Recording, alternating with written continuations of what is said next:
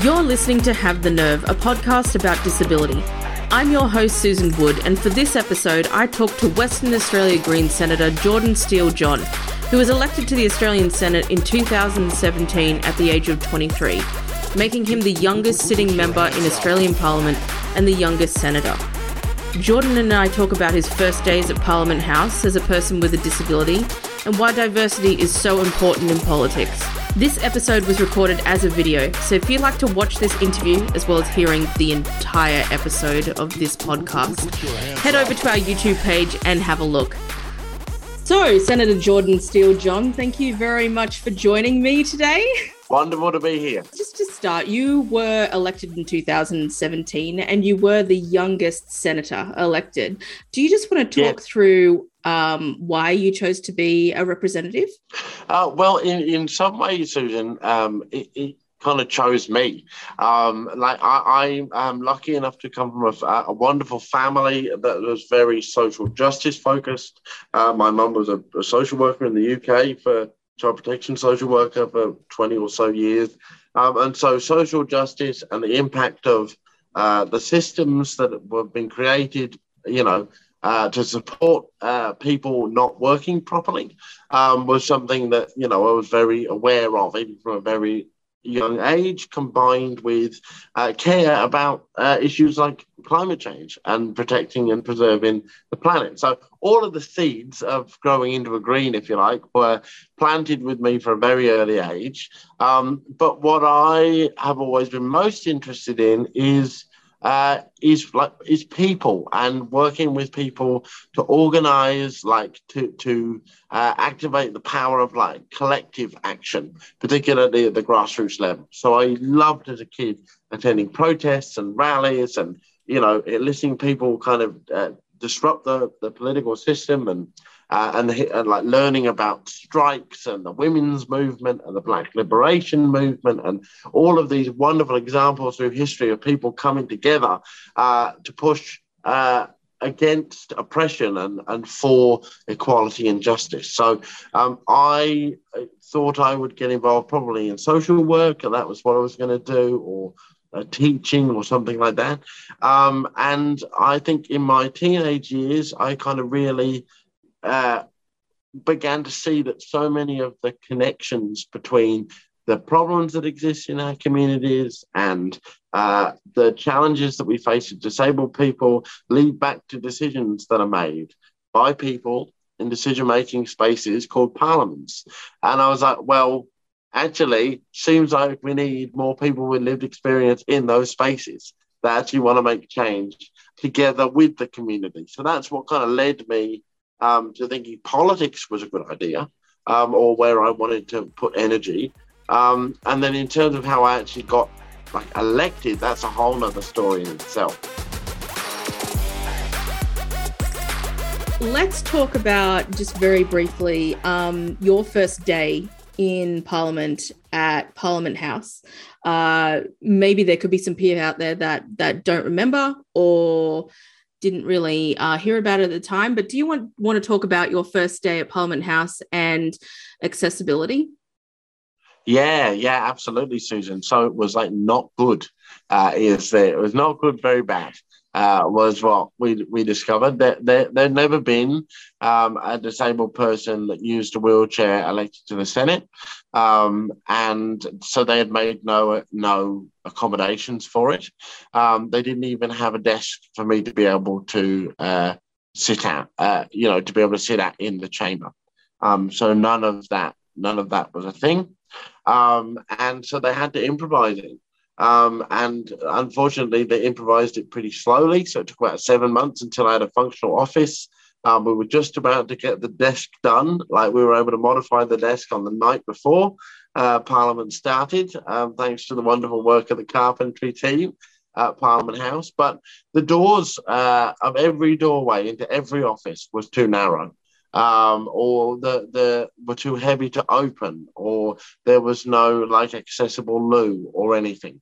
Um, so I did my fe- uh, first press conference with blood running down the back of my hand because just as I rolled out into the courtyard, I clipped it on a door frame.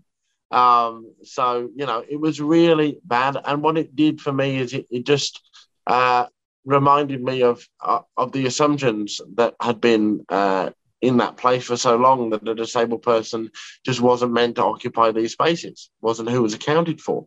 Um, and, and ever since then, I've been really passionate about uh, bringing uh, not only you know continuing the work of bringing more disabled people in decision making spaces, which is something I've always had with me, um, but upon discovering how inaccessible the parliament is, my my vibe is like we got to get that fixed because if the space that creates the laws that shape our lives is physically inaccessible, doesn't have disabled people in it, then we will continue to to have decisions made in that place that completely erase us, don't take us into account, and make ableism worse. Was there a conversation with you previous to you coming to Canberra about accessibility, what your needs are, anything like that before you actually arrived? There were a couple of urgent conversations with with uh, with key people in Parliament House, definitely, and unfortunately, because they'd never planned for it, it was very reactive. Like, oh my god, we don't even have a desk. How are we going to sort this out? Oh my god, there's not an office. How are we going to build one? You know, and, and then then uh, as it got less and less immediate, if you like, the work slowed down. Um, and that's something we often find as disabled people that they'll put out the immediate fire, but the broader thing, if you fight, they'll put out the fire. Uh, the work of like preventing the fire starting again is is harder to get people to engage with. Um, but I've got a meeting set up uh, with the head of department of uh, of uh, parliamentary services and uh, one of our other Greens uh, MPs, Nick McKim, has been a fabulous ally to me as our whip, part of our leadership team. So he's coming with me to that meeting to uh, crack the whip um, on the next version of the Access Inclusion Plan for the Parliament and to get some of this basic stuff uh, really speeded up now that we have collectively uh, yeeted Scott Morrison into the sun. As you said earlier, you're not the only person with a disability in Parliament, uh, not the only person with a disability on a state or federal level. Um, and like you said earlier, diversity of representation is incredibly important, um, especially when it comes to actually representing the people. Well, I think, Susan, I think at the moment that I actually may be still the only person at that federal level, at the national level, um, uh, that like that openly describes themselves as a, as a, disabled person that we know of. There could well be people with invisible disabilities uh, in in the parliament, or people that for one reason or another aren't, don't feel comfortable identifying in that way. But as far as like disabled people that are like, yep, I'm disabled, um, I think I'm the only one. Um, at the moment, uh, there's others at state level, and there's disabled councillors but at the federal level, it's just me at the moment. Um, and it's really important that that change. Like, it's really important that we have uh, all the different types of diversity uh, present in our community, present in our parliament, because the key to a representative democracy, the, the key word there is representative.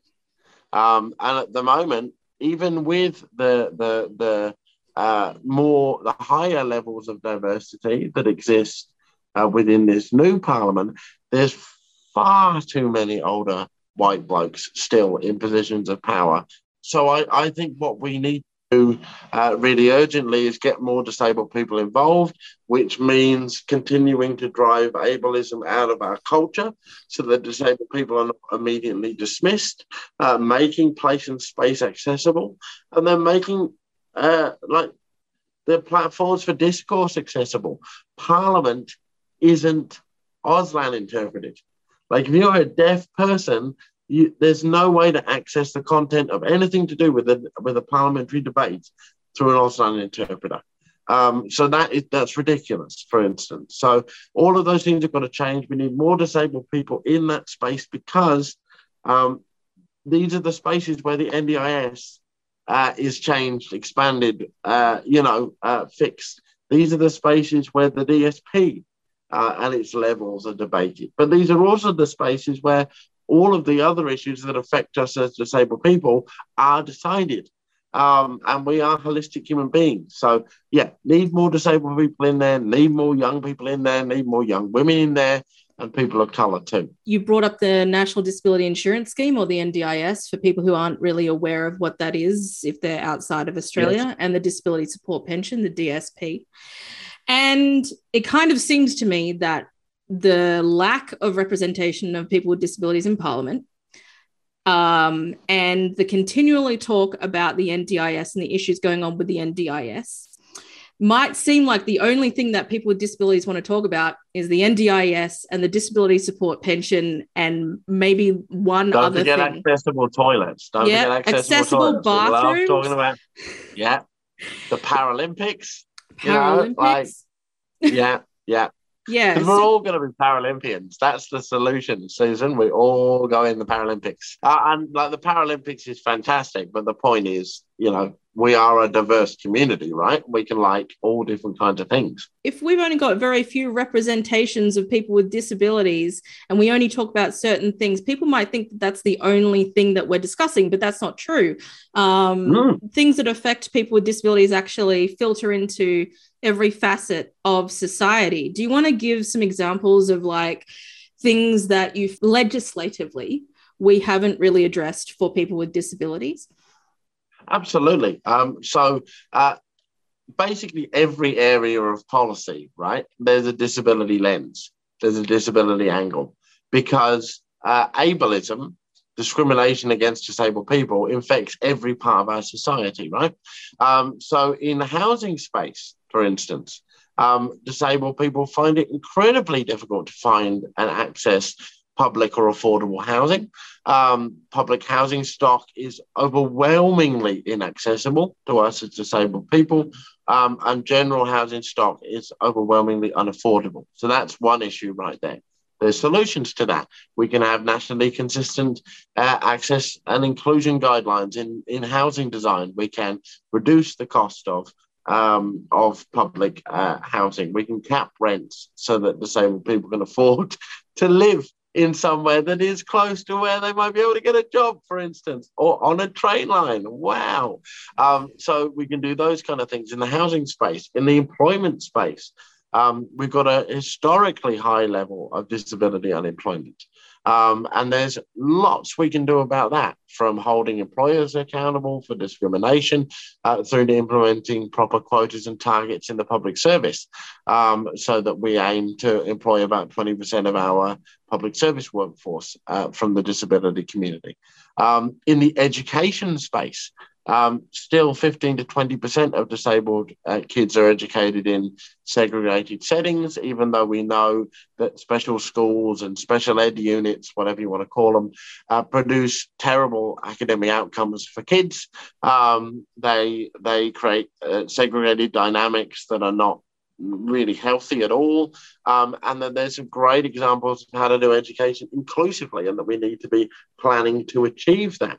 Um, but at the moment, the federal government, state governments are like segregated education is fine.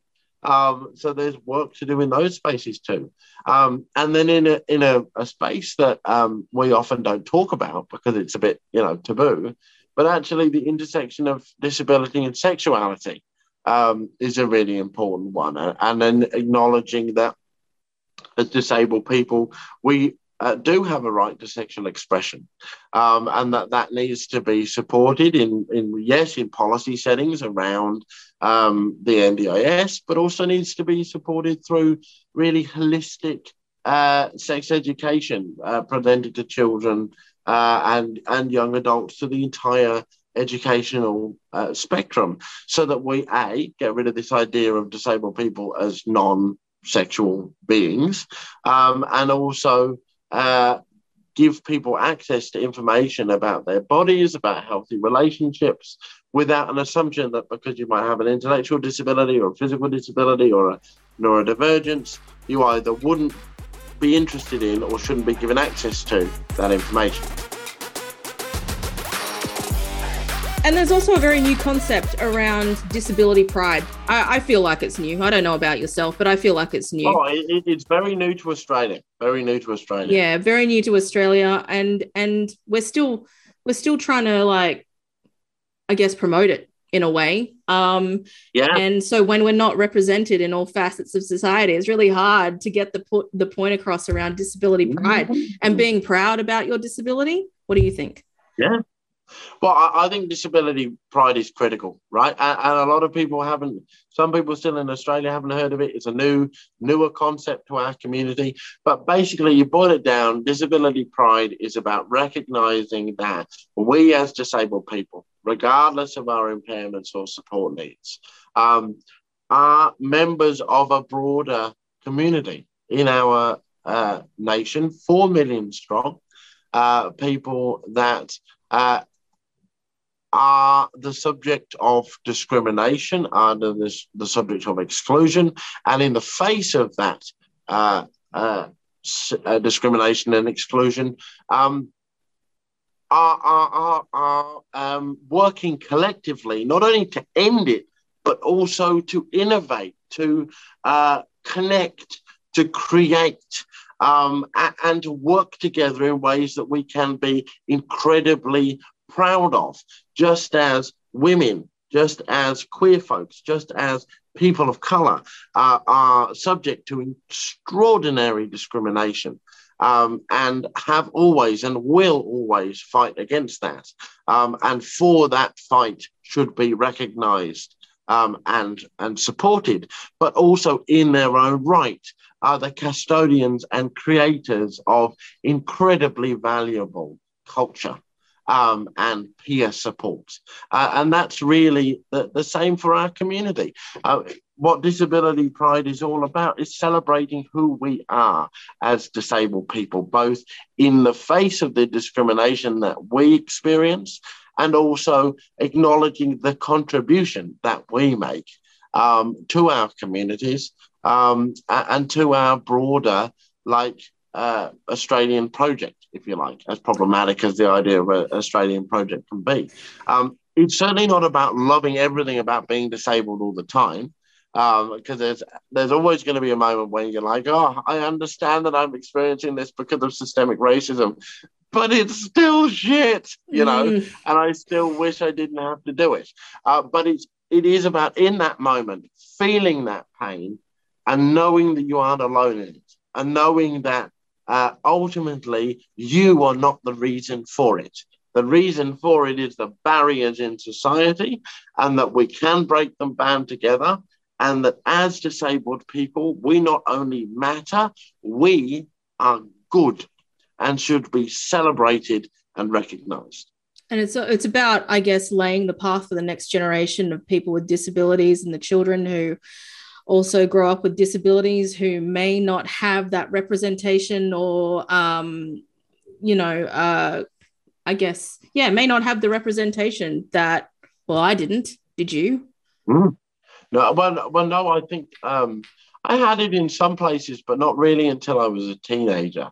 Um, did i have that kind of did i meet other disabled people who were proudly and boldly disabled you know and like you know like really really are the equivalents of those proud out strong staunch uh, queer member, members of the queer community members of the black community that did that pioneered that same idea of like let's move the conversation on from justice uh, to the you know like in the american vernacular the conversation went from like let's include and uh, uh, give justice to black people through to actually black power black power black pride black beauty um, was the, the shift that was made probably in the 70s really um, onwards for, for the african american community.